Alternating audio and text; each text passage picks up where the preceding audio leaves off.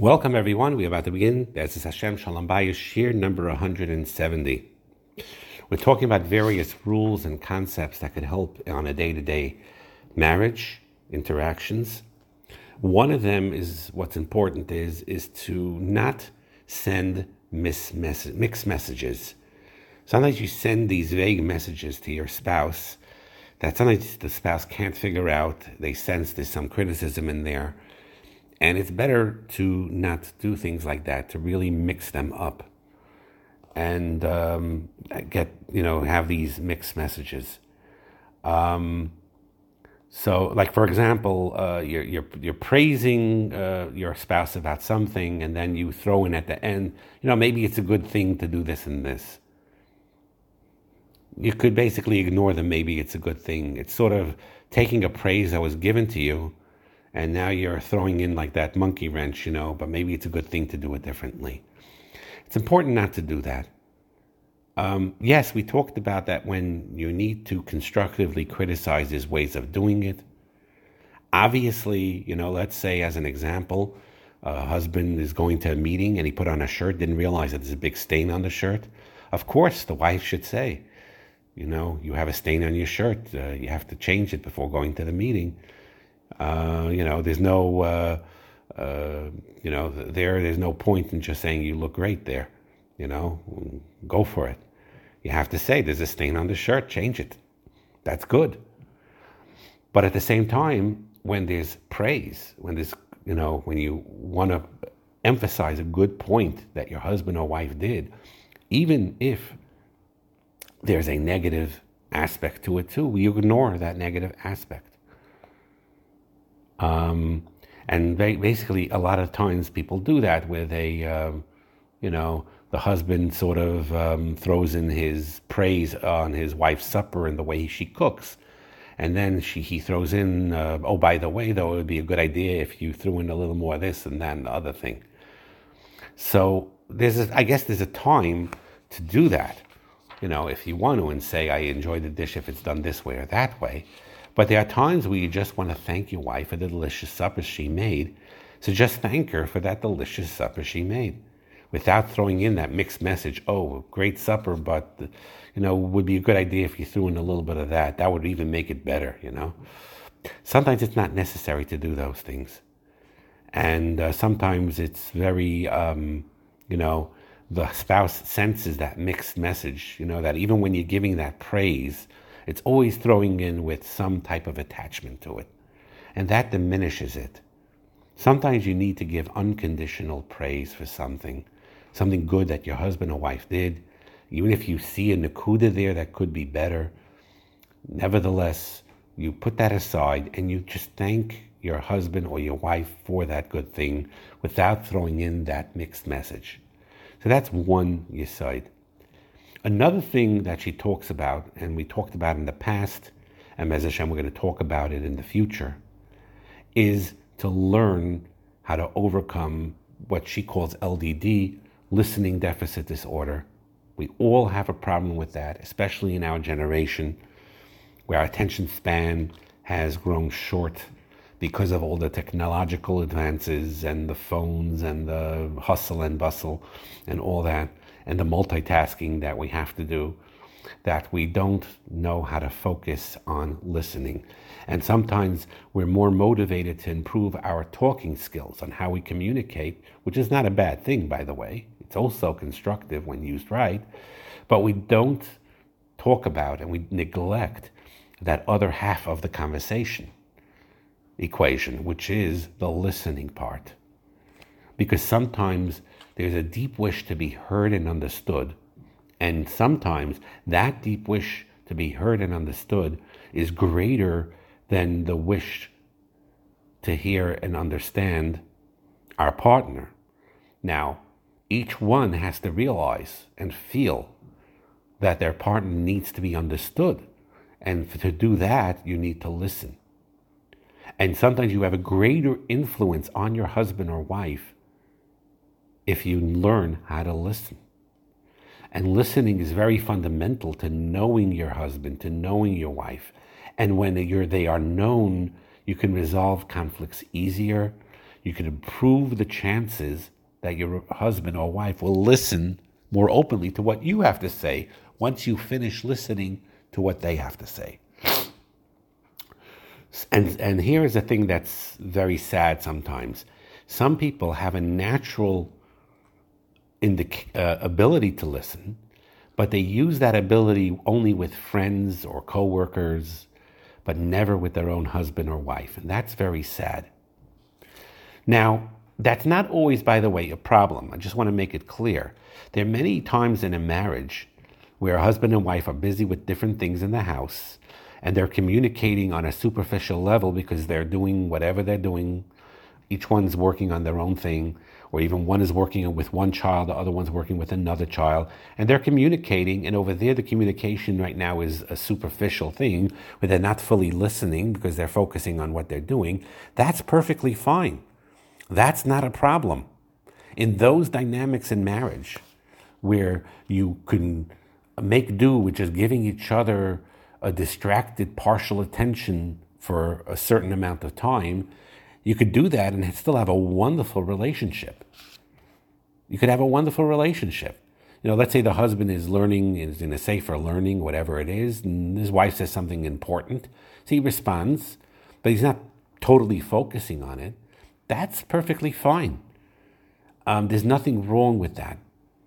But nevertheless, what's important is is to do take certain periods of time where you listen to each other fully, not as a pass- passive process, but as an active process. Um, and that's very because usually listening is comes less natural than talking. You know, you just go uh huh, uh huh, uh huh, and you're shaking your head maybe a little bit, but you're really not listening. True listening means that you quiet your mind and you open your heart and you ask questions to better understand what your husband or wife is saying for real. It requires you to stop yourself from interrupting him or her or to say things that leave your husband or wife feeling unheard or cut short.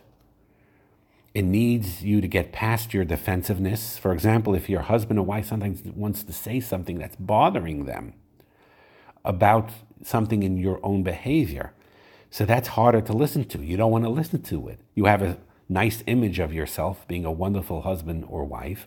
And here your spouse is telling you that it's not always so wonderful and that I'm in pain about something. And because that you're hearing something that is inherently unpleasant to you, you're going to shut it down.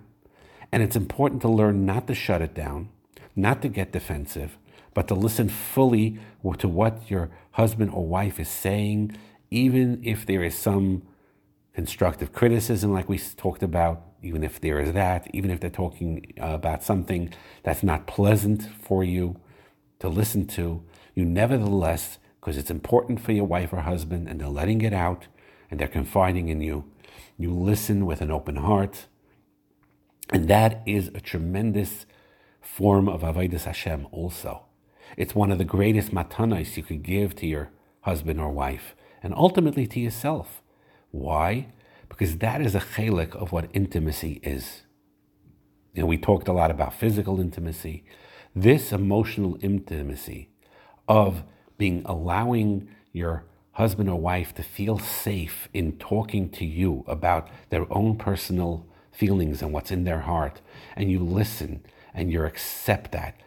And the greater intimacy you have in that sense of listening, the greater direct ability you have to listen well, that's how strong your intimacy can become.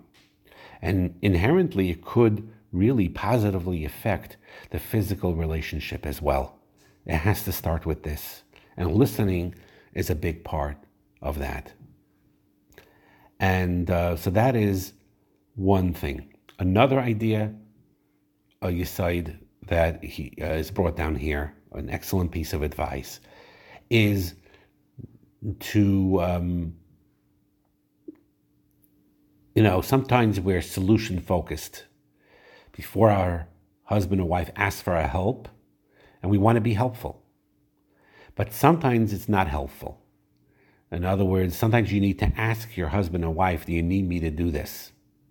Now, there are times, obviously, for example, if let's say your wife's trying to clean the kitchen and the living room and it's a huge mess, you don't necessarily have to ask her, uh, you know, do you need my help? You just pick up that broom and start helping along. So that's obvious. But sometimes they want to work on a problem on their own, and then you step in without asking them, can I help you with this or that? And um, and there you also have to be careful. It's a strange thing because normally we say, of course, anytime your husband or wife needs help, jump in and help. And of course, that should be the ultimate uh, feeling behind everything. Help as much as possible. But sometimes you need to assess.